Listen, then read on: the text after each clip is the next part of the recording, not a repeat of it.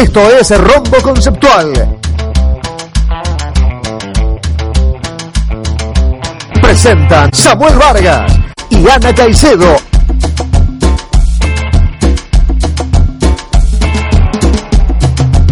Al aire, Rombo Conceptual. Saludos para todos en el ciberespacio, 11 de la mañana, 2 minutos en la Argentina, 9 de la mañana, 2 minutos en Colombia. Y regresamos a esto que es el rombo conceptual. Han pasado muchas cuestiones importantes recientemente en nuestro fútbol. Esto es vivo, por supuesto. Y pueden suceder cuestiones vinculadas a lo que nos viene sucediendo con imprevistos, pero estamos estrenando Casa Anita, estamos en el cambio de equipos, modernizándonos aquí en Radio Capital para ofrecer un servicio de punta como siempre. ¿Cómo estás? Hola Samu, ¿cómo estás? No me termino de acostumbrar a estos micrófonos nuevos, pero bueno, ahí vamos a... Cosa de tiempo. Sí, sí, es cosa de tiempo. Un placer estar aquí de nuevo con ustedes, contigo. Este lunes, después de la tercera fecha de los cuadrangulares que deja... Eh, bueno, ya la mitad de, estos cuadrangulares. Eh, está apretadito, ¿no? Está apretadita como toda la liga, estuvo apretadita. Y contentos con eso. Eh, hubo lista de 40 preseleccionados de Queiroz y también tendremos un invitado muy especial, ¿no? Además de colombianos campeones en el exterior, realmente mucho movimiento en el fin de semana del fútbol colombiano y también, por supuesto, con nuestros respectivos embajadores. Bien lo decía Anita, ya tenemos tres jornadas disputadas en lo que tiene que ver con los cuadrangulares semifinales y por lo pronto Anita hay dos punteros. Deportivo Pasto en el cuadrangular A y el Deportes Tolima en el cuadrangular B. Ahí, entre comillas, sorpresa, porque hoy la final sería Pasto-Tolima. Un dato curioso es que los dos punteros están punteros por la diferencia de gol, porque están con los mismos puntos, tanto el Tolima con el Junior con 5 y, Pasto y Millonarios eh, con 7. Tal cual, es que si tú ves el grupo que estamos observando aquí en la pantalla de Rumbo Conceptual, nos encontramos, Anita, con que la diferencia de gol favorece por un tanto al Deportivo Pasto. Millonarios ha sumado cuatro goles, ha recibido dos, por lo tanto tiene más dos en la diferencia de gol. Ayer una fecha muy movidita y el sábado en realidad, donde se dio el partido entre Pasto y Millonarios en Ipiales, vimos a un conjunto local superior, me parece a mí en el, en el orden de la meritocracia, lo que es intangible, superior, insisto, con algún tipo de ventaja futbolística, pero este millonario es pragmático, eficiente, no tan vistoso como hablamos en la previa, pero sí un conjunto muy competitivo, tiene baja sanita, pero consigue rescatar un punto para mí de oro en Ipiales porque es una plaza difícil y ahora, cuando veamos la segunda vuelta, ya encontraremos con que tendrá dos partidos en condición de local, por eso es un punto de oro el que sacó el conjunto de Pinto en territorio nariñense. Así es, eh, los los de Pinto, como lo decía Samu, son más efectivos de lo que juegan bien, pero bueno, en el fútbol lo que importa son los tres puntos o sumar. Así que eh, esta ha sido la técnica que ha tenido Millonarios desde, desde el comienzo del campeonato y le ha funcionado porque fue líder y ahora está a un gol de, estar prácticamente de primero son los conjuntos llamados muy tácticos, ¿no? Que trabajan bien los partidos, que saben dónde y cuándo explotar sus virtudes y tratar de anular las del rival, un Deportivo Pasto que salió con una propuesta un poco más agresiva de lo habitual, un conjunto también de perfil muy reactivo, pero sabía que Nipiales, por el rival y por el momento, tenía que salir a buscar los tres puntos, lo conseguía parcialmente y además, si uno encuentra como balance final, la figura del partido fue otra vez Wilker Fariñas, muy importante para evitar la caída de Millonarios y luego un gol de Román allí promediando lo que venía siendo la segunda parte para darle un puntico a Millonarios y conseguir una unidad que me parece, Anita, va a ser determinante en el cierre del campeonato. Sí, eh, ahora el, sí, ahora van a jugar en, en Bogotá y eh, va a ser un partido diferente, ¿no? Pero bueno, rescatar de paso que tiene jugadores de buen pie, como lo decíamos el programa pasado, son jugadores que no tenían minutos en sus equipos y que ahora eh, Alexis, eh, el profe Alexis García les está dando un lugar y les está dando minutos y, juegan muy bien. Es el famoso collage, agarras uno de aquí, uno de aquí, uno de acá.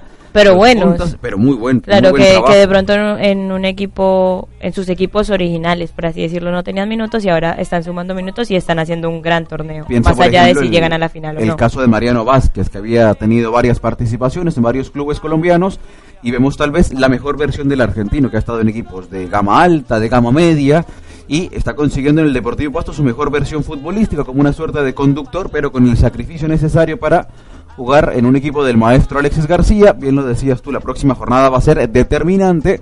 Aquí lo importante es que habrá semana larga por los compromisos internacionales de la gran mayoría de conjuntos del otro cuadrangular. El asunto calendario se ha estirado un poquito y con esto tendremos recién el próximo sábado 25 el duelo entre Millonarios y Pasto lo que vendría siendo Anita una gran final. Para el Pasto el punto me parece que no es mal negocio y Millonarios si quiere dar el golpe de candidato debe ganar para sacarle un partido de diferencia al que me parece va a ser su gran rival en el marco de la lucha por acceder a la gran final. Ojo igual que no son los únicos equipos del cuadrangular. Hubo un domingo de resurrección o un fin de semana de resurrección para el América de Cali que ganó, que se acomodó con esos tres puntos en el Sierra Nevada y me parece que va a pelearla un poquito de lejos, pero la va a pelear, tiene toda la segunda vuelta para conseguir 9 puntos, más 3, 12, que le entreguen la final, pero con una segunda vuelta perfecta tiene que ser. Eh, y bueno, un fin de semana que le dio resurrección a los dos equipos del Valle porque habían no habían sumado, bueno, América no había sumado y el Cali había sumado solo un punto. Eh, y este fin de semana ganaron los dos y se metieron en la lucha por poder llegar a la final. Y aquí es la típica, ¿a quién le va a arañar puntos Unión Magdalena? No, yo creo que Magdalena eh, la tiene más, más difícil. América... Pero es la típica piedra en el zapato, ¿sabes? Algún partido que se le complique a América o Millonarios o al Pasto en la segunda vuelta contra una Unión que es cierto que ya con llegar a los cuadrangulares ha sumado experiencia, no ha sumado puntos aún, pero sí ha conseguido darle mayor roce a un plantel armado para mantener la categoría y estar entre los ocho mejores y volver a llevar fútbol de fin de año o mitad de año en este caso a Santa Marta, es me parece todo un mérito mm. del equipo de Harold Rivera, pero sabes que siempre en algún momento va a complicar a alguien y hay que ver a quién es el que termina complicando, sobre todo teniendo en cuenta que está tan apretado el grupo y que necesitan todos de los tres puntos contra Unión. Eh, y una América que tuvo como estrella de nuevo al venezolano Aristigueta, que fue el autor de los dos tantos, y no fue no le pasó por encima a Unión Magdalena, pero fue ligeramente superior y le bastó con eso para llevarse los dos puntos a, a Cali. Es la famosa jerarquía. Claro. ¿Sabes? El duelo entre el defensor central de un equipo y el delantero del otro. En dos ocasiones se impone Aristeguieta mm. en la primera acción con una muy buena asistencia de Jesús Cabrera. Pero es cierto que es la contundencia de quienes son nombres de jerarquía. Y además, Anita, en lo que va a ser la última semana de los internacionales, porque ya para el próximo fin de semana vamos a tener la última jornada con ellos Hago referencia a los Fariñez, a los Aristeguietas, seguramente sí, a los que van a estar en la Copa América. Un Álvaro Montero, un Camilo Vargas, y aquí hay que ver también cuáles tienen recambio para salvar Duro porque son, por lo menos Wilker Fariñas es fundamental en Millonarios, Camilo Vargas es fundamental en, en el Cali, Aristiguieta eh, es fundamental en el América y, Álvaro Montero también en el Tolima. y ahí suben las acciones de conjuntos como el Pasto, por ejemplo, que va a tener semana larga de descanso, que no tiene competencia a mitad de semana. Que no tiene competencia a mitad de semana, que no tiene bajas por compromisos internacionales y que va a llegar muy bien parado al remate. Por eso para Millonarios, ganarle al Pasto el fin de semana va a ser vital, porque luego va a tener bajas y vamos a ver cómo afronta el remate del campeonato y una hipotética final sin su gran figura, porque uno dice Millonarios, no tiene un goleador, tiene muy buenos volantes, mm. pero su gran figura, su estandarte es el Millonarios de Wilker Fariños y también, por supuesto, de Jorge Luis Pinto.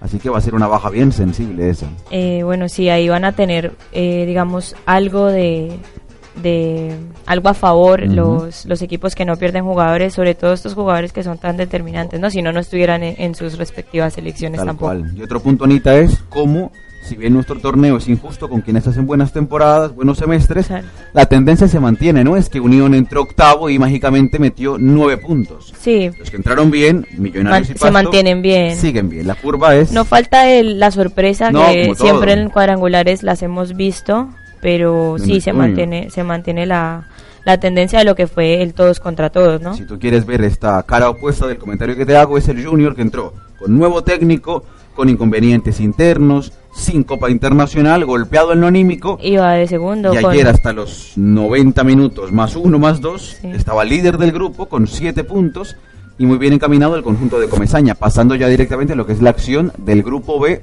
que encuentra mucha más paridad porque está Deportes Tolima con 5, Junior con 5, Cali con 4 y Nacional, que tú dices está eliminado, el técnico está chiringueando. También tiene oportunidad todavía con ese punto. A 4 con 9 por jugar, están todos vivos. Eh, sí, eh, bueno, desde que comen- desde que se armó el este grupo B, sabíamos que era el grupo de la muerte, Sí. por así decirlo, y es el que va a dar la sorpresa, porque en el otro los tres que están arriba, por así decirlo, son los tres que estábamos esperando que estuvieran ahí. Tal cual. Y el Deportes Tolima ayer rescatando un punto muy importante y además... En el último En el minuto. último minuto. Y además, Anita, como siempre uno observa, con la mano del entrenador. Es cierto que lo empata con una pelota parada, con un rebote. Bueno, pero, Pero- se ve el trabajo de, de Gamero. Tal cual, se ve las variantes en el transcurso Mm. de la segunda parte, cambia de módulo, cambia de nombres, termina.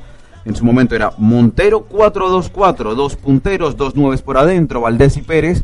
Encontró variantes, me parece que terminó empujando un poquito al Junior, que es cierto que está consiguiendo un mejor rendimiento futbolístico que el que veíamos de la mano de Suárez, con un plantel que hizo un poquito de flashback, ¿sabes? Decía, bueno, jugábamos a una cosa, no funcionaba, Comesaña llegó y dijo, no, juguemos a lo que jugábamos. A lo que saben jugar. El equipo más o menos un poquito se, Se acuerda, claro, Y memoria. Es que no fue hace mucho tiempo tampoco. Sí, no, fue hace seis meses, así que tenían la, la memoria fresca. Y ahora lo que vamos a tener en la próxima jornada, Anita, es el espejo de la jornada. Es decir, Sí, lo si mismo, Millonarios pero- visitaba al Pasto ahora, en la próxima jornada Millonarios recibe al Pasto. Y allí hay partidos muy importantes. Bueno, el saliente para mí de la jornada fue en el A, el Pasto Millonarios. En la vuelta será seguramente el mismo duelo el que acapare toda la atención. Y en el. B vamos a coincidir incluso que el partido del fin de semana fue el que nucleó al Atlético Nacional contra el Deportivo Cali, una gran versión del Deportivo Cali. Creo que el mejor partido que le hemos visto en el semestre al Deportivo global, Cali, sí, eh, en funcionamiento, eh, estaban, hubo mucha coordinación entre todos los jugadores, con la presión alta, eh, no sé, muy muy intenso, mucha mucha intensidad, fue superior creo que casi todo el partido, eh, se vistió de héroe eh, el arquero cuadrado. Y la verdad el gol llegó eh, en un penal que, que fue penal eh, De Nacional, que sí, fue en ventaja. fue fue una falta de Camilo Vargas sobre Vladimir Hernández eh, y fue el único remate al arco de, de Nacional en el primer tiempo y fue el gol porque Curiosamente, Anita hacía mejor partido el Cali, Sí. dominaba el Cali, imponía condiciones, pero una acción de penal Y con al- el gol de Barco le dio la ventaja nacional. Y algo para destacar es que, eh, pues muy positivo para los de Pusineri es que no se cayeron mentalmente Sí, tras el joven. gol. Es un equipo joven, pero se le ve la mano eh, a Pusineri eh, en el equipo y a- al contrario de lo que todos estábamos esperando de que se cayeran mentalmente, no. Siguieron peleando, siguieron insistiendo, se fueron al entretiempo perdiendo, pero siendo superiores que Nacional y en el segundo tiempo Comenzando el segundo tiempo, Sí. Carlos Rodríguez dio el empate y eso me parece que les dio un envío anímico para, para luego lograr el 3-1 y qué de la empate. victoria. Seguimos sin Un golazo. Seguimos sin resolver si Rodríguez es diestro o zurdo. Le maneja las dos con con tal todas, sí. facilidad que te confunde en cómo acomoda con Mm. una y patea con la otra. Y además, sobre todo, porque el movimiento entre acomodar y patear es muy cercano, muy rápido. Sale de Hernández, encara para adentro y saca un muy buen remate que vence a un cuadrado, pobre cuadrado. Cuando taja mal, el equipo pierde. Y cuando taja bien, el equipo tampoco lo acompaña. Sí. Porque ayer fue muy importante. Pero eh, tapó bien, o sea, en general, más allá de los tres goles que recibió, si sin él en el primer tiempo hubieran recibido más goles. Tal cual, con un Deportivo Cali, con una gran versión, como dices tú, futbolística, siendo superior, imponiendo condiciones, viendo tal vez una de las mejores versiones del Sí, semestre. tengo, tengo datos A estadísticos sobre, nos el- vienen muy bien. sobre este partido puntualmente. A ver, el Deportivo Cali tuvo 24 remates contra 13 solo de Nacional. Una barbaridad. Eh, remates a la portería, eh, o sea, que fueran directamente a la portería, 13 del Deportivo Cali, solo 5 de Nacional. Eh, remates bloqueados por los arqueros, 4 del Deportivo Cali, 1 de Nacional. Eh, remates desde fuera del área, 14 hizo el Deportivo Cali, 8 Nacional. Variantes tiene también. Remates desde dentro del área, 10 Cali, 5 Nacional y precisión en el remate, 54,2% Cali y solo 38,5% tuvo el Nacional. ¿Qué indica el desglose? Un buen volumen de ataque del Deportivo Cali, un Deportivo Cali con variantes que prueba construyendo Desde adentro, y rematando claro. porque tiene futbolistas de ambos perfiles. Sí. Y vimos goles de ambos perfiles, construyendo y con ese golazo, por ejemplo, de Rodríguez. Y evidentemente, como dices tú, un equipo que juega a lo ancho, que copa todo el campo, fútbol de ataque por los costados, pero también con buen juego interno.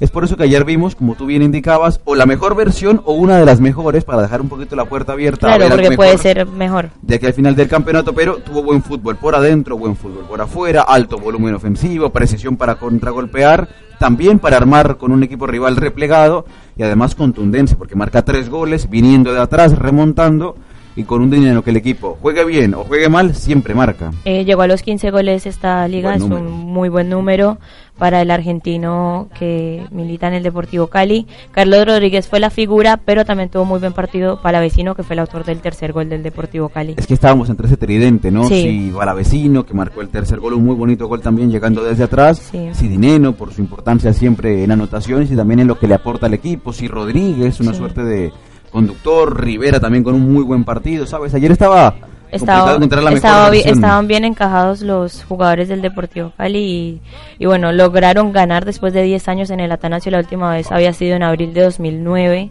así que 10 años casi exactos. Y un Deportivo Cali que, me imagino ayer, casi que más que la gente del Deportes Tolima, fueron los que más celebraron el gol El sobre gol. la hora, porque les permite acercarse y quedar a un punto de los punteros. y que el empate entre Junior y Tolima les vino bárbaro cual. a los azucareros. Es evidentemente el equipo que después de Tolima más celebró los goles. Sí.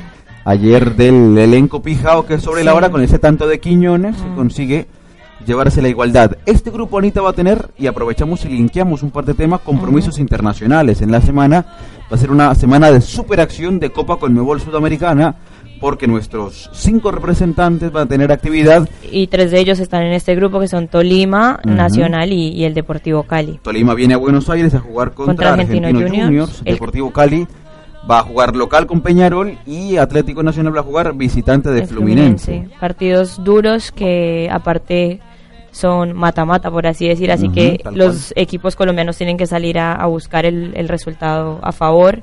Así que no sé si los entrenadores piensen guardarse algo para, para los cuadrangulares o vayan a, a poner a el equi- los equipos titulares porque por lo menos Nacional y el Deportivo Cali se ha visto que tienen que están cortos de nómina. Tal o sea, cual. tienen eh, por, por ejemplo, el Deportivo Cali tiene una buena nómina de base, los- unos buenos 11, pero no tiene mucho recambio. Y el Nacional con las con todas las lesiones que ha tenido, ayer hubo dos lesionados, Lucumí sí. y el que entró por el que se me olvida su nombre en este momento, eh, también salió lesionado, parece que fue algo de la rodilla.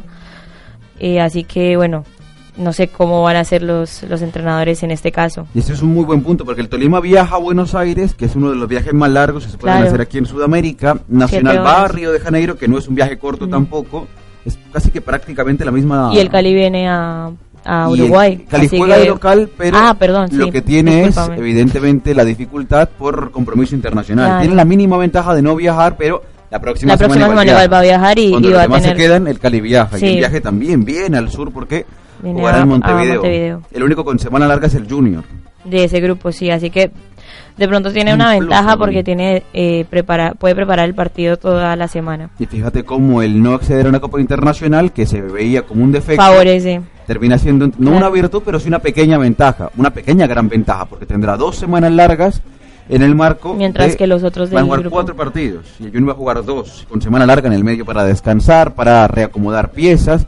Eso quiere decir que Junior va a jugar contra un Tolima que va a haber viajado a Buenos Aires y el otro fin de semana contra un Deportivo Cali que habría viajado a Uruguay. Muy buen punto ese, viajes muy largos. son, via- son dos viajes largos y Justo les tocó Montevideo, Río de Janeiro y Buenos Aires, que son aproximadamente más o menos entre uno y otro entre 6 y seis y 7 siete horas. horas. Y además porque es con conexión, ningún equipo es de la capital para que tú digas, no, es que va directo, es que son viajes. Claro, tienen que ir por lo menos a Bogotá a hacer conexión, que, Es que que ya es un... es, es medio día de, de traslado, más lo que representa el partido, un partido de alta exigencia. Y que no Cali tiene- contra el campeón de Uruguay. Sí. Nacional que viene, ya veremos si con entrenador, si con interinos, si con Osorio, si con sabrá Dios quién se siente en el banquillo el jueves, contra Fluminense, que es un equipo brasileño de local, Maracaná, un equipo joven, y el Deportes Tolima, tú dices Argentino Juniors, terminó último de la Superliga, pero mira que es semifinalista de la Copa Sí. de la Superliga. Está teniendo competencia y bueno, vamos a ver qué, qué, qué se inventan los, los, los técnicos de estos tres equipos eh, dado a su corta nómina este torneo, este no va a ser de fácil, torneo. no va a ser fácil van a ser dos, tres semanas realmente muy moviditas. Brandon Caicedo, el chico que ayer Brandon. Contábamos categoría 2001. Nacional está pelando a chicos ya... Eh, Así que ni siquiera son millennials, son centennials, jovencitos. Samu, es que nos estamos poniendo viejos. la Ya, verdad. bueno, no quiero entrar en detalles, Anita, porque estás en un día especial al respecto. Pero es cierto que Nacional está echando mano de su cantera Mm. y con determinadas complicaciones, porque es un elenco que no le sobran jugadores, que tiene bajas por lesión, por convocatorias, por viajes al exterior y que tiene compromisos de aquí al final del año. Te le quedarán tres partidos por el torneo local, dos por certamen internacional en 15 días. Más final, si final serían siete Y que los tres equipos que están en competencia internacional perderían jugadores importantes porque los tres tienen jugadores de selección. Paradójicamente, el único que no perdería sería Junior, ¿no? Que no tiene. No tiene ni No, compromiso sí, sí internacional. podría perderlo. Ahí está Luis Díaz, ¿no? Bueno, en de, la, ser en la preselección. de ser convocado en los 40, tal cual. Pero, bueno. sí, pero más seguro Deportivo Cali, Tolima y, y Nacional. Ya tienen realmente algunos ya. sí, que, fijos sí, que uno cree que son fijos. Bueno, vamos a ver qué, qué trabajo tienen. Gamero por el Tolima, Pusineri por el Cali, Comesaña por el Junior y incógnita, e incógnita. Del lado de Atlético Nacional, para quien no está muy enterado, ayer Paulo Autuori tuvo una reunión en, entre el post partido y la conferencia de prensa con el presidente de Nacional, con Juan David Pérez, donde le comunicó que dejaba el cargo a disposición y luego hubo varios mensajes de esos metamensajes en el aire. Habló de que le parecía muy curioso y muy llamativo y muy nocivo que se filtraran tan fácilmente las cosas, porque cuando él se sentó ya se sabía que se sentaba para contar que Quería renunciar. dejaba el cargo a disposición y dos que dejaba la puerta abierta a gente que está merodeando y que él creía que podía darle un nuevo aire o una nueva oportunidad a Atlético Nacional, un autor y con mensajes, ¿sabes? Con esos tiros al aire que siempre hay que saberlos interpretar. ¿A usted le parece correcto, Samu, que se vaya Autori ahora? No es el momento. El balance, si hacemos un balance, sería tal, tal vez en el cierre del semestre. Ahora me parece que es contraproducente No, para el y club. dejas al, al equipo a la deriva, porque estás a tres fechas de culminar los cuadrangulares y, y no, o sea, tienen un punto que los ti- tiene vivos todavía. Es que hay momentos de momentos, porque tú dices, el momento del, del Junior fue muy malo por la época, porque estaba en la transición entre jugar el torneo internacional y comenzar los cuadrangulares. Pero es que aquí es peor, porque estás renunciando un domingo, con competencia el jueves y con seis partidos o cinco partidos, dependiendo cómo se dé todo el asunto, en dos, tres semanas, donde un técnico va a llegar y salvo que sea un interino que haya trabajado con el plantel recientemente, otro que llegue le va a ser muy difícil acomodar el asunto. A mí me parece que eso nos falta en Colombia, ¿no? Tener eh, un, un proyecto. Un... Igual en este caso, curiosamente, el es el único- entrenador quien renuncia. Claro, no es Nacional no, quien no, lo empuja sí. a salir. Sí, en el Bueno. caso del Junior, que fue la directiva quien empuja a Suárez. Pero acá lo curioso es que sale Claro. el entrenador y dice, miren, yo, Yo me voy. yo me voy. Sí. Y una frase muy interesante es, la delgada línea, decía él, entre la terquedad y la perseverancia. Que es cierto que hay una delgada línea entre querer continuar y O aferrarse al terco, puesto. pero no es el momento. Y un tipo de Sí. experiencia sabe que es prácticamente dejar tirado el proyecto en tres semanas determinantes, porque va- puede ser muy contraproducente, es preferible que se quede. Que se quede hasta el final del torneo. avanza de ronda en claro. Sudamericana y queda eliminado. Para Nacional con estas bajas, con Sí. las convocatorias, con el equipo joven, no es un fracaso quedar eliminado en cuadrangulares. Claro. Sí, en, sí, en la previa a los ocho. Pero es que quedar eliminado de Sudamericana, sin técnico y, Y en los sin ocho, finales, sería muy fuerte. claro. Bueno, así, bueno, me, me sigue pareciendo que en Colombia nos, fal- nos No, hace eso sí, falta en lo proceso. global, sin duda. eh, en general, eh, se van los técnicos por una mala temporada sabiendo que pueden hacer algo más grande si, si aguantan a- al técnico. Vamos a ver qué pasa con Autor y si lo logran convencer, se le dicen, profe, acompáñanos hasta el final de la temporada, sabemos que no Sí. quiere continuar, pero colabórenos con por lo menos el viaje a, a Río de Janeiro para Claro. intentar, es que estamos a lunes, el viaje tendría que ser mínimamente mañana. ¿Cómo un entrenador lo subes a un, a un avión para Sin- decirle, vaya y dirija? conocer a, o conociéndolos, pero sin que los jugadores lo Es conozcan, que no sé. como sea es muy difícil. Sí, aparte que los todo. camerinos de los equipos grandes son difíciles. No me, no me agrada el momento en que Autori toma su decisión, pero él sabrá por qué lo habrá tomado. Es un tipo de experiencia. Claro. O lo reverá de aquí al transcurso de las próximas Ojalá horas. lo haga. está en un embrollo de aquellos importantes. Anita, vamos a repasar antes de pasar al próximo tema, si te parece, lo que son los próximos partidos. Claro. El próximo miércoles 22 van a jugar América de Cali y Unión Magdalena. Que no tienen compromisos a no mitad tienen compromiso internacional y en el Olímpico Pascual Guerrero, esto con, con el América resucitado, tres puntos en tres salidas, el equipo de Gerson González y el Unión con tres salidas y tres caídas. Claro. Ya te digo, yo quiero ver a quién es el que le va a poner el pie el Unión, porque un punto va a sacar siempre estos equipos algo arañan al final de la temporada. No, y que América viene de ganar en, en Santa Marta. Es en Santa Marta, ¿no? Eh, El partido fue en Santa Marta el fin de semana y ahora va para el. Pascual. el- Por eso viene de ganar en Santa Marta, así que sería lo más esperable Tal cual. que ganen en el Pascual Guerrero y que se afiancen en el grupo A. Luego, el sábado, la para mí gran final del grupo A, que Claro. es Millonarios Deportivo Pasto en el Nemesio Camacho del Campo. Esta hubiera sido una final muy justa del torneo Sí, si se hubiera podido dar. Tal cual, en el marco de los playoffs. Claro. Luego, el domingo, los internacionales va a jugar el Deportes Tolima, recién llegado prácticamente de Buenos Aires, porque juega el jueves. Imagínate tú. No es va a un- tener nada de descanso No, y, ese viaje lo deja uno muy cansado cuando uno viaja al sur. Y llegar a Ibagué con todas las conexiones respectivas. Va a ser muy difícil con el Junior, que lo va a agarrar rozagante, fresquito y bien descansado. El partido de...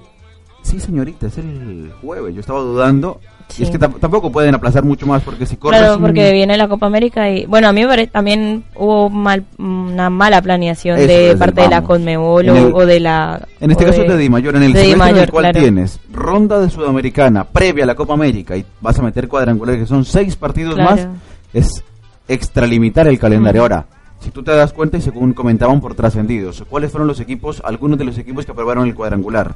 Cali, Millonarios, entonces... los los que están en, en la pelea. Luego no te puedes quejar, si tú apruebas Claro. el calendario, apruebas las sí, fechas, sobre todo llama la atención que hayan aprobado cuadrangulares, sobre todo sabiendo que había Este competencia eh, internacional a mitad del año con la Copa. América.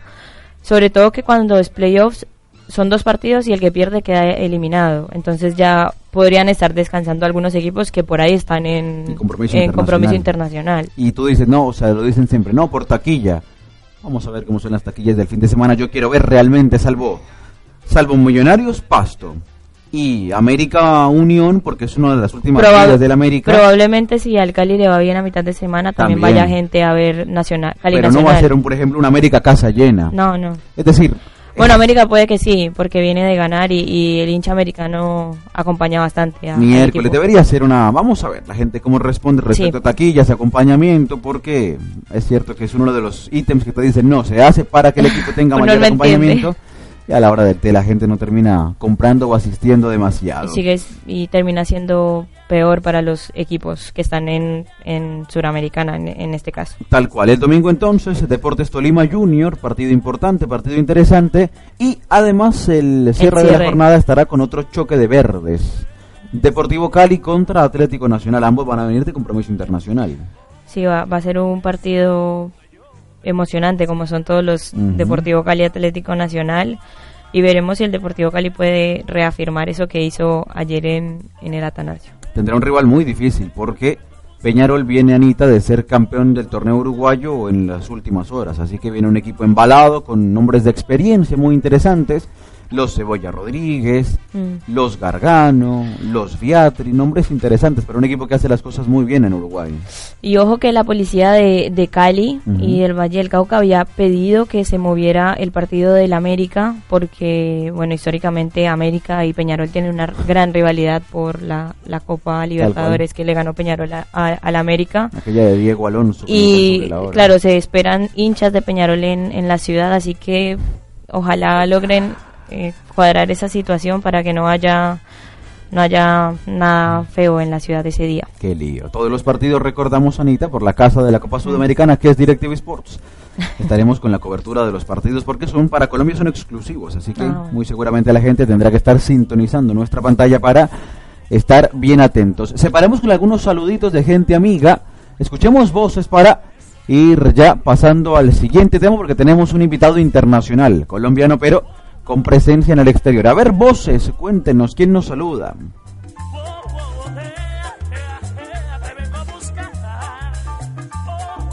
Estás escuchando Rombo Conceptual. Hola, ¿qué tal amigos? Les saluda César Corredor y estoy enviando un saludo a través del profesor Peckerman. Eh, a la gente que no, no ha escuchado Rombo Conceptual Radio, lo invito especialmente para que esté totalmente informado. Hola, ¿qué tal amigos? Les saluda mejor. César Corredor y estoy enviando un saludo a través del Diomedes Díaz. El rombo conceptual radio, es la emisora que está pegando. Lo digo aquí en mi canto y lo estoy recomendando. ¡Como yo gusta! Hola, soy Daniel Tilger, bueno, ex delantero del fútbol profesional colombiano. Lo quiero invitar para que estén en contacto con Rombo Conceptual Radio.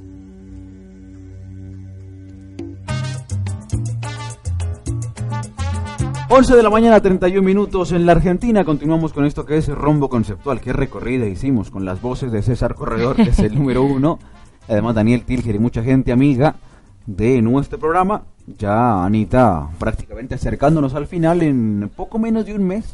Tendremos la Copa América, recordamos Colombia debuta el 15 contra la Argentina en el marco del Grupo B, así que menos de un mes queda para la Copa América. Un debut que genera como ansiedad, expectativa y y bueno, le deseamos lo mejor a esta selección. Muchas deudas tiene nuestra selección contra la Argentina, Mm. casi siete años sin marcarle un gol, mucho más tiempo sin ganarle siquiera Mm. al elenco argentino, así que veremos qué pasa con el profesor Carlos Queiroz, que ya dio la lista de los 40 y estaremos observando, Anita, muy atentamente cuáles son los que terminan quedando fuera, pero lo interesante, yo lo decía justo en los últimos días en nuestra pantalla de DirecTV Sports, es cómo el universo de jugadores es tan amplio que dan 40 y la gente dice, no, pero falta Faltaron. no, faltan, son 40 y faltan, es decir, Mm. hay una riqueza individual muy Sí. importante de jugadores que van a ser muy importantes hoy y mañana también. A mí me llamó la atención de esta preselección que, que ya empieza a ver ese reca- se empieza a ver ese recambio que de pronto los más pequeños o los nuevos no vayan a esta Copa América, pero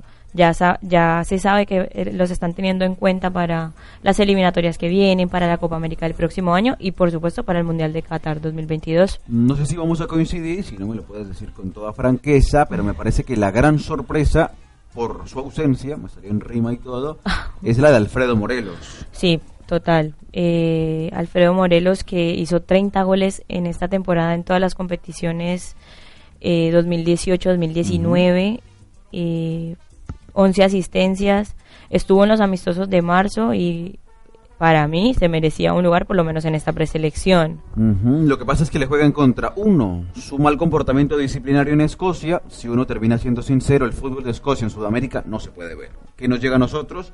Sus goles, sus asistencias Y las y sus expulsiones. expulsiones. Los que sí realmente tienen un conocimiento y un seguimiento diario son los encargados del cuerpo técnico, que ellos sí tienen herramientas, tienen un software y tienen la posibilidad de visitar y de viajar Claro. a observar al futbolista en su hábitat, pero Sí, se ve que, es- que se fijan no solo en su rendimiento deportivo, sino en su comportamiento personal, que es de cada cuerpo técnico, ¿no? tal cual y lamentablemente no consiguió tener el mejor cierre y si te pones un poquito más fino encuentras que en los partidos que tuvo con la selección no entregó el mejor rendimiento, tuvo opciones y no pudo concretar. Y sabes, Anita, que en la selección tienes Mm. 5, tienes 10, tienes 15, 20 minutos Y hay que aprovechar sí. las oportunidades muchas veces pasan una vez. Mira lo que le pasó a Arboleda también, otro de los grandes descabezados grandes de los 40. ausentes. Y llama la atención que él estaba en el microciclo de, de arqueros en Bogotá, que estaba llevando a cabo el preparador de arqueros, arqueros Eduardo Niño. Y bueno, se, se pierde de esta preselección, que se presupone que no va a estar en los 23. Y lo que te marco, las veces las oportunidades en determinadas ocasiones se presentan en una ocasión, las aprovechas o no, le pasó a Castellanos en aquel partido con Corea del Sur, le pasó en este caso a Arboleda también en el partido contra Corea del Sur, Corea del Sur equipo acabarqueros, lamentablemente para lo nuestro, pero hoy seguramente tendrá un futuro muy interesante Arboleda que deberá resolver primero su futuro a nivel de clubes, porque Sí. en Banfield parece que no va a continuar y suena en Colombia como posible reemplazante de Wilker Fariñez si Fariñez se va al exterior. Eso contaba el otro día Fabián Vargas. Así que vamos a ver Eh, cómo. Otras ausencias, Carlos Sánchez del West Ham, que llevaba much- proceso varios meses eh, sin jugar, volvió a jugar, pero no tiene el ritmo de competición que de pronto quiere el cuerpo técnico. Miguel Borja, el delantero de Palmeiras, también eh, Sin tanta queda- continuidad, lamentablemente para él. eh, Juan Camilo El Cucho Hernández, pues que es obvia su ausencia porque Para está en el 20. Mundial Sub-20, que está perfecto.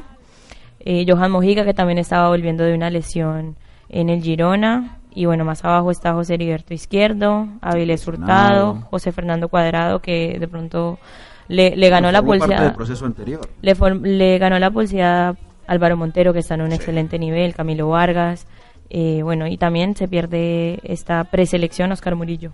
Tal cual, y otra de las grandes Y Bernardo Espinosa. Que la gente discutiera. Bernardo Espinosa, algunos Estefan Medina, porque es campeón y campeón continental. No, y en está jugando, eh, y jugando eh, muy bien, jugando muy bien, titular y referente junto a Sánchez, el central argentino, y Dorlan Pavón. Es decir, mira, hicimos una lista de cuántos, por lo menos Aquí más tengo de 10. Mencionamos 10, 10, 11, tres- 12, 13 13. tenemos. 13, cua- 53 futbolistas nombramos.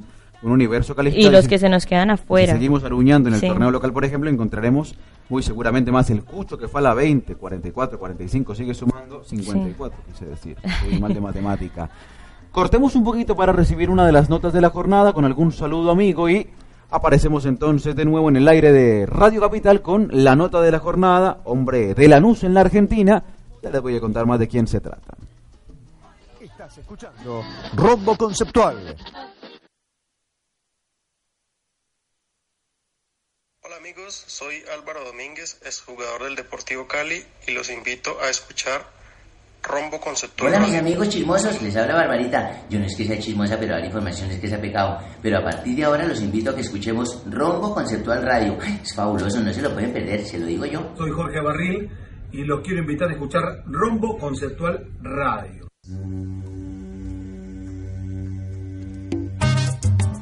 Bueno, vamos Anita entonces, siendo las 11 de la mañana 37 minutos en la Argentina, 11 de la mañana 38 minutos en Colombia y puntualmente en Buenaventura, donde muy seguramente nos deben estar escuchando todos los familiares y toda la gente cercana y amiga de don José Luis Sinisterra, delantero colombiano de Lanús, hombre de la cantera del conjunto Granate, a quien saludamos. José Luis, buenos días, ¿cómo vamos? Rayo Sinisterra. Hola, muy buenos días. ¿Cómo estás, Samuel?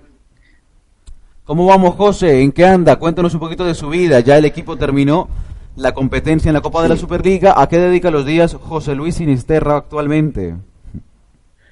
Oye, aprovechando para descansar un poco, para desconectar, que fue una temporada bastante difícil para nosotros.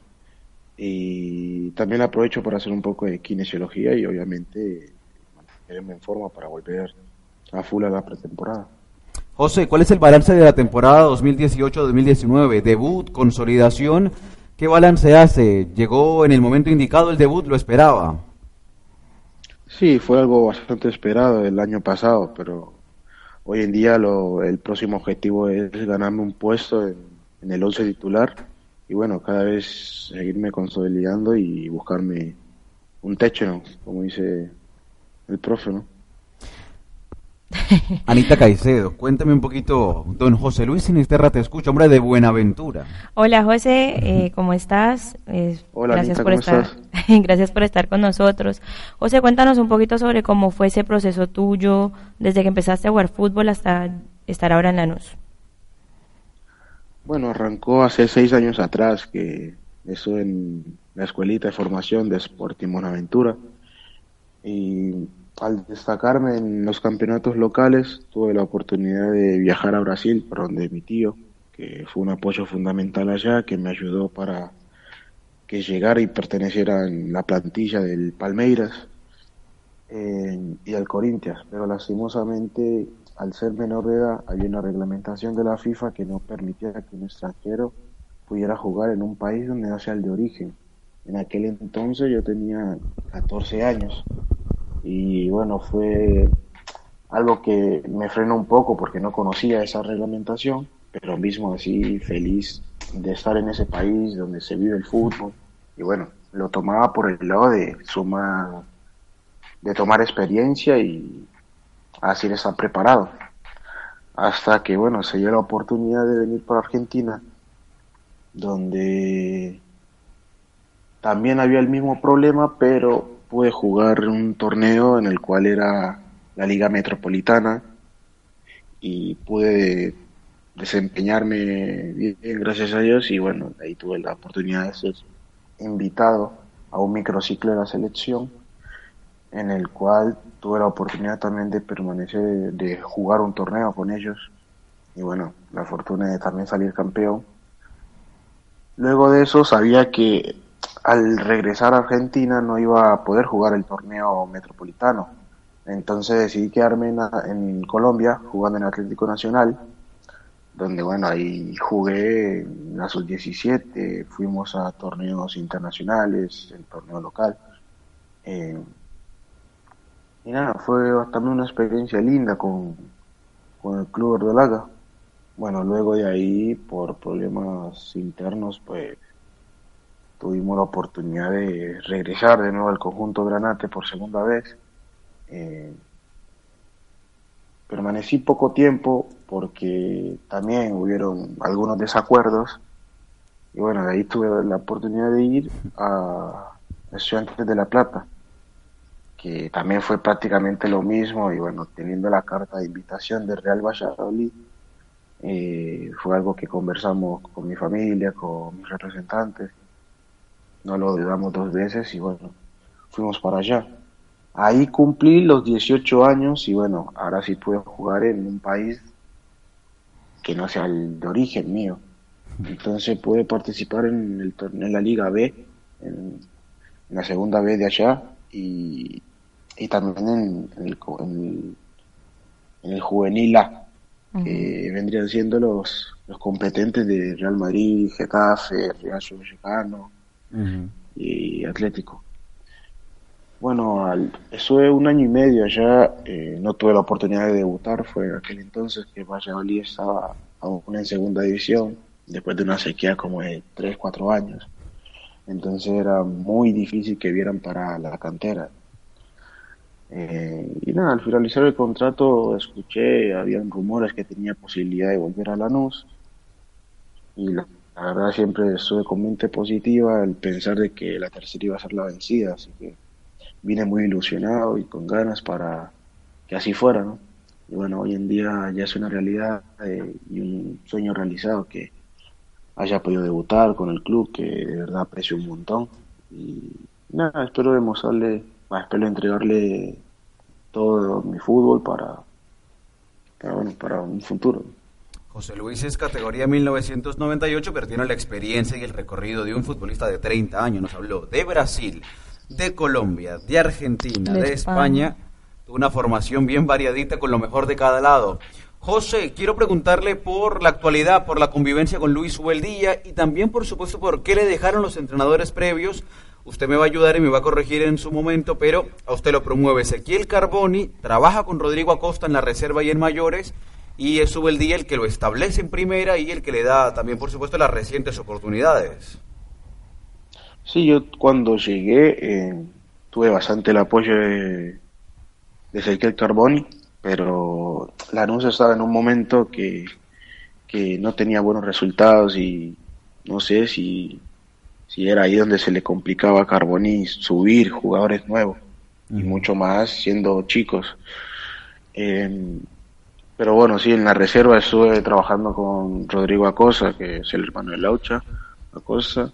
Eh, bueno, traté de, siempre estar a full ahí en la competencia de reserva porque sé que en algún momento me iba a llegar la oportunidad de, probarme en el equipo principal y así que tenía que estar siempre a 10 puntos hasta que bueno llegó Luis Ubeldía y no, me vio en un partido de Argentino Junior justo estaba todo el cuerpo técnico ahí y al día siguiente recibí la noticia de que de que empezaba a entrenar con el equipo profesional y bueno, ya se imaginará la alegría que tengo, ¿no? o que tuve en aquel momento. José, cuéntanos un poquito sobre cómo fue su debut contra Atlético Tucumán y sobre su primer gol contra Patronato.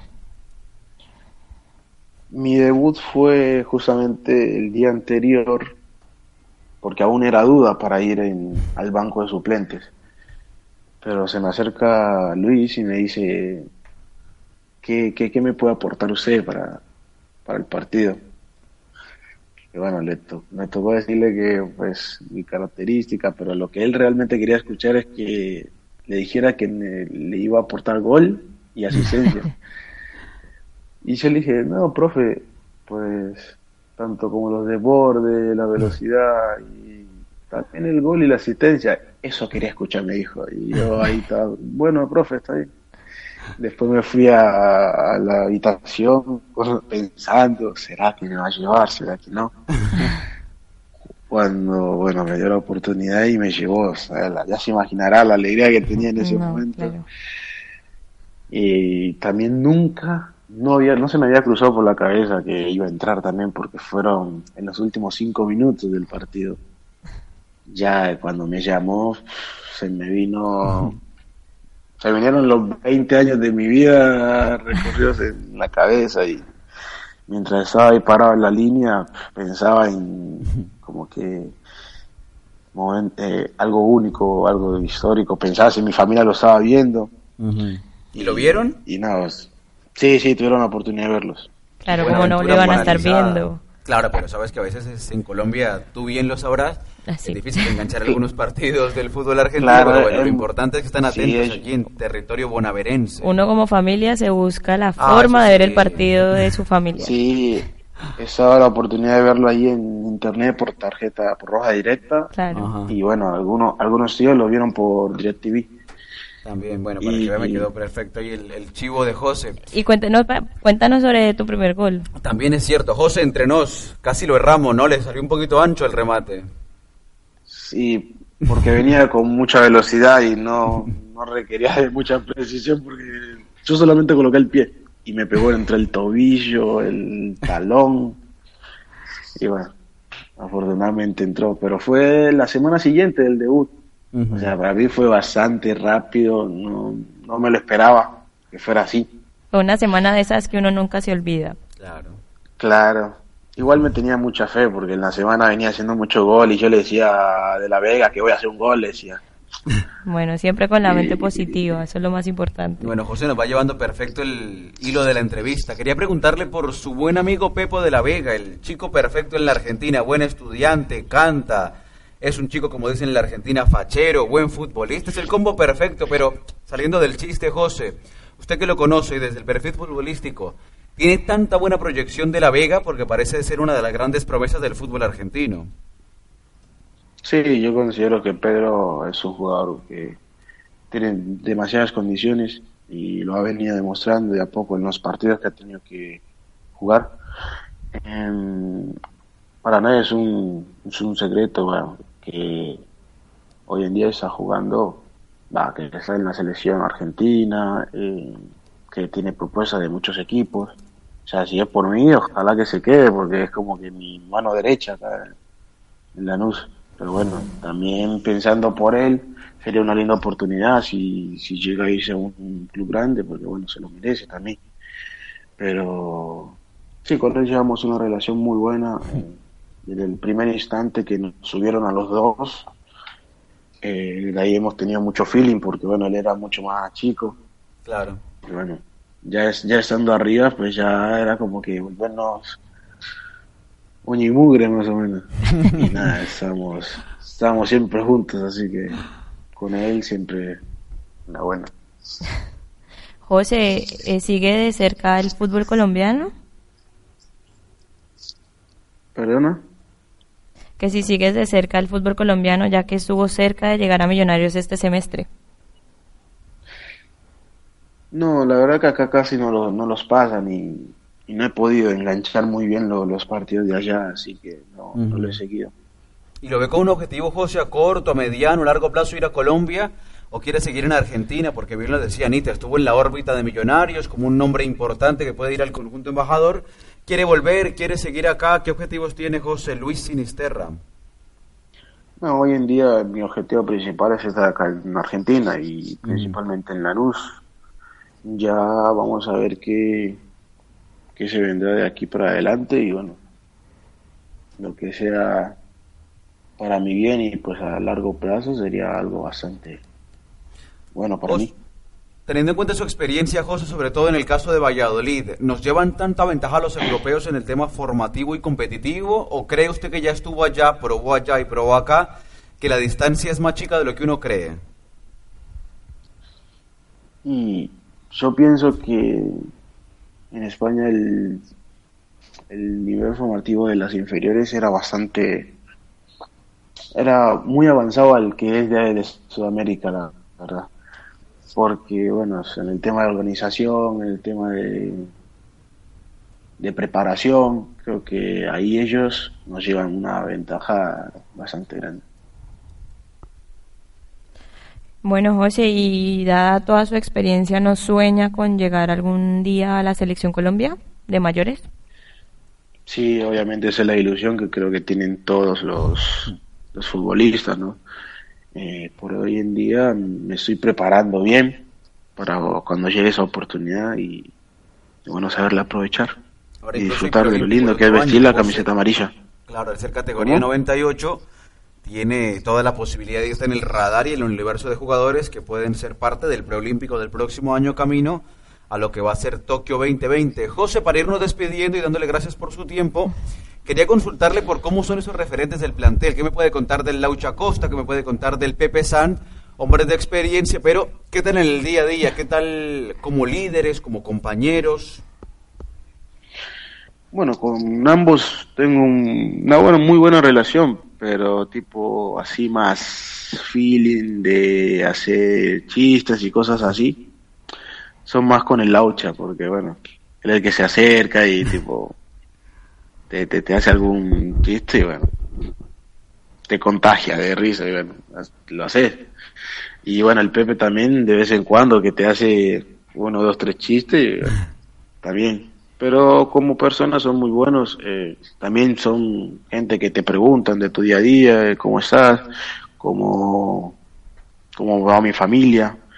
eh, y son gente que se preocupa, o sea, la- como líderes son bastante, bastante buenos, ninguna queja de ellos, de hecho en los partidos son una de las primeras personas que, que, que son que te brindan su, o sea, su experiencia, que estén tranquilos, que, que ellos tienen, que yo tengo el respaldo de ellos, así que que aproveche de estar ahí en primera, que sería un jugador fundamental para el próximo torneo.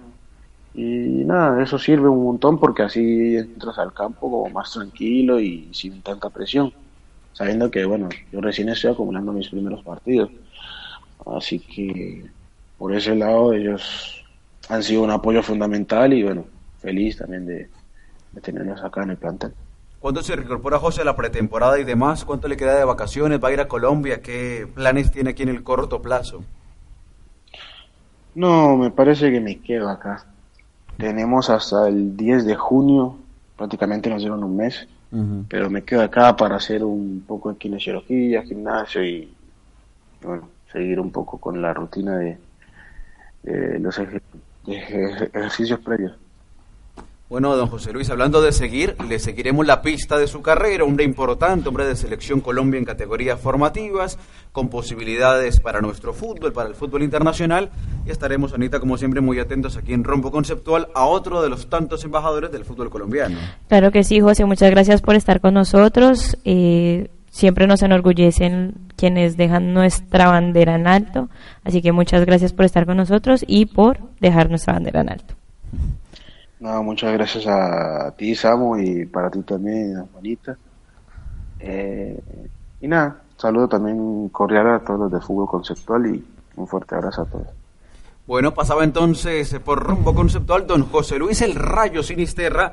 Para quien no lo conoce o no lo ha visto, Rayo le dicen porque cuando la tira larga Anita, no hay No lo para manera de alcanzar al joven bonaverense, categoría 98, mucha experiencia. Él hablaba de Corinthians, de Palmeiras. Tiene una mezcla en su acento entre eh, bueno, buenaverense, que vivió en España porque se le siente el acento español por ahí, y de acá porque habla con el show. Ya tiene José la mezcla. Tiene sí mucha experiencia. si te- das Sí, está, está bueno. Ha vivido en muchos lugares y tiene un poco de todas las culturas. de Eso le va a servir y le va a jugar a favor ahora que ya está entrando en esa etapa de los 20. Si se logra consolidar en Lanús, le va, es un punto a favor, pero un puntazo. Y además para su edad, un Claro, jugador de mucha mucho experiencia. muy bien, ¿sabes? Se expresa de manera muy adecuada, muy correcta. Sí. Y ha estado en la órbita de las selecciones Colombia, ahora que hay el próximo año preolímpico, va a ser un nombre que también muy seguramente Sí. tengan en cuenta para el proceso rumbo a Tokio 2020. Así que ya veremos qué nos depara este porvenir de nuestras selecciones con la Copa América en el corto plazo, con el preolímpico el otro año, con el eliminatorias que Eliminatorias. arrancan el próximo año. ¿Viste? Ya salieron los los calendarios para, con- es para 20 y 21. y con el Mundial de Qatar a la vuelta de la esquina, porque ya no son cuatro, sino tres años. Vamos a ver si con 48, si con 32, eso se va a resolver próximamente en el Congreso de FIFA, me parece que es del 5 de junio, y se va a saber sede de Copa América, modalidad de Copa América, de Mundial. Imagínate, van a hacer un millón de resoluciones, va a ser el comité más movido, elección de Infantino o reelección de Infantino. Ojalá no, no cambien mucho el método, el de 32 selecciones me parece Tienes más de que... 32 que de 48. Sí, 48 es una barbaridad. Son demasiados equipos, pero bueno. Bueno, vamos a ver qué pasa. Eso se va a resolver ahora en el cortísimo plazo, teniendo en cuenta lo que se viene. Va a ser algo realmente muy trascendente. Vamos a cortar para tener el último momento del programa. A ver quiénes más nos saludan, Anita. Danos un poquito de voces acá en el aire de Radio Capital. Y que cumplas muchos años. Hoy que estás cumpliendo Día muy especial para nosotros porque Que Anita Caicedo nuestra fórmula en vida. conceptual. Ay, Está de gracias. cumpleaños. No vamos a decir cuántos porque con las damas es especial, pero sí, Anita, esperamos que pases un muy feliz Ay, cumpleaños. Te lo no. aquí al aire directamente. Así que, con la colaboración de nuestro productor Martín Manrupe, Ay, Manro, gracias. tenemos Ah. como debe ser una celebración para la mitad del equipo, la parte femenina, el Muchas talento gracias. nuestro colombiano. Me pongo nerviosa cuando se, se sube el rating, así que atención. Abuelo, no mentiras. Muchas gracias, muchas gracias, amor. A ti, Anita, a ver, sin contar el deseo, pero pidiendo el deseo. Eh, todos saben qué deseo. Bueno, pasaba entonces momento especial para el cierre Anita aquí en Rombo Conceptual. Ahora tiramos lo que es el cierre del programa y nos vamos a degustar la torta en honor a tu cumpleaños. Muchísimas gracias. Contenta, ¿qué tal pasarlo lejos de la casa? Eh, bueno, ya estoy acostumbrada, ya llevo, este es mi cuarto cumpleaños fuera de mi casa. No hagamos cuenta. Eh, feliz porque igual estoy rodeada de personas que, que me brindan mucho amor, mucho apoyo y de verdad muy especial. Muchas gracias, no sé qué decir, estoy en shock. Bueno, muy seguro están todos en tu casa también muy atentos, como siempre, que son tus seguidores número uno y los número uno también de Rombo Conceptual. Así que un saludo para todos allá en Cali, ¿o no? Sí, saludo a mis papás que siempre me hacen el aguante desde que nací, a mi hermano, a mi esposo que por su trabajo no me está escuchando, pero sé que está pendiente siempre de mí, y a mis amigos, y a todo el mundo, y a nuestros. Lindo discurso para cerrar Rombo Conceptual. Siendo ahorita ya las 12 del día, nosotros les agradecemos por su fiel sintonía, por estar siempre muy atentos y la próxima semana volveremos con dos fechas ya por concluirse internacional y nacional y con toda la acción del fútbol colombiano. Anita, que la pases muy feliz. Muchas gracias, gracias por la torta de nuevo, gracias a Manro, gracias a Fernando, a ti Samu y que tengan una linda semana todos. Igualmente para ti. Saludos para todos en el ciberespacio y sigan pegados a Radio Capital. Te va a gustar.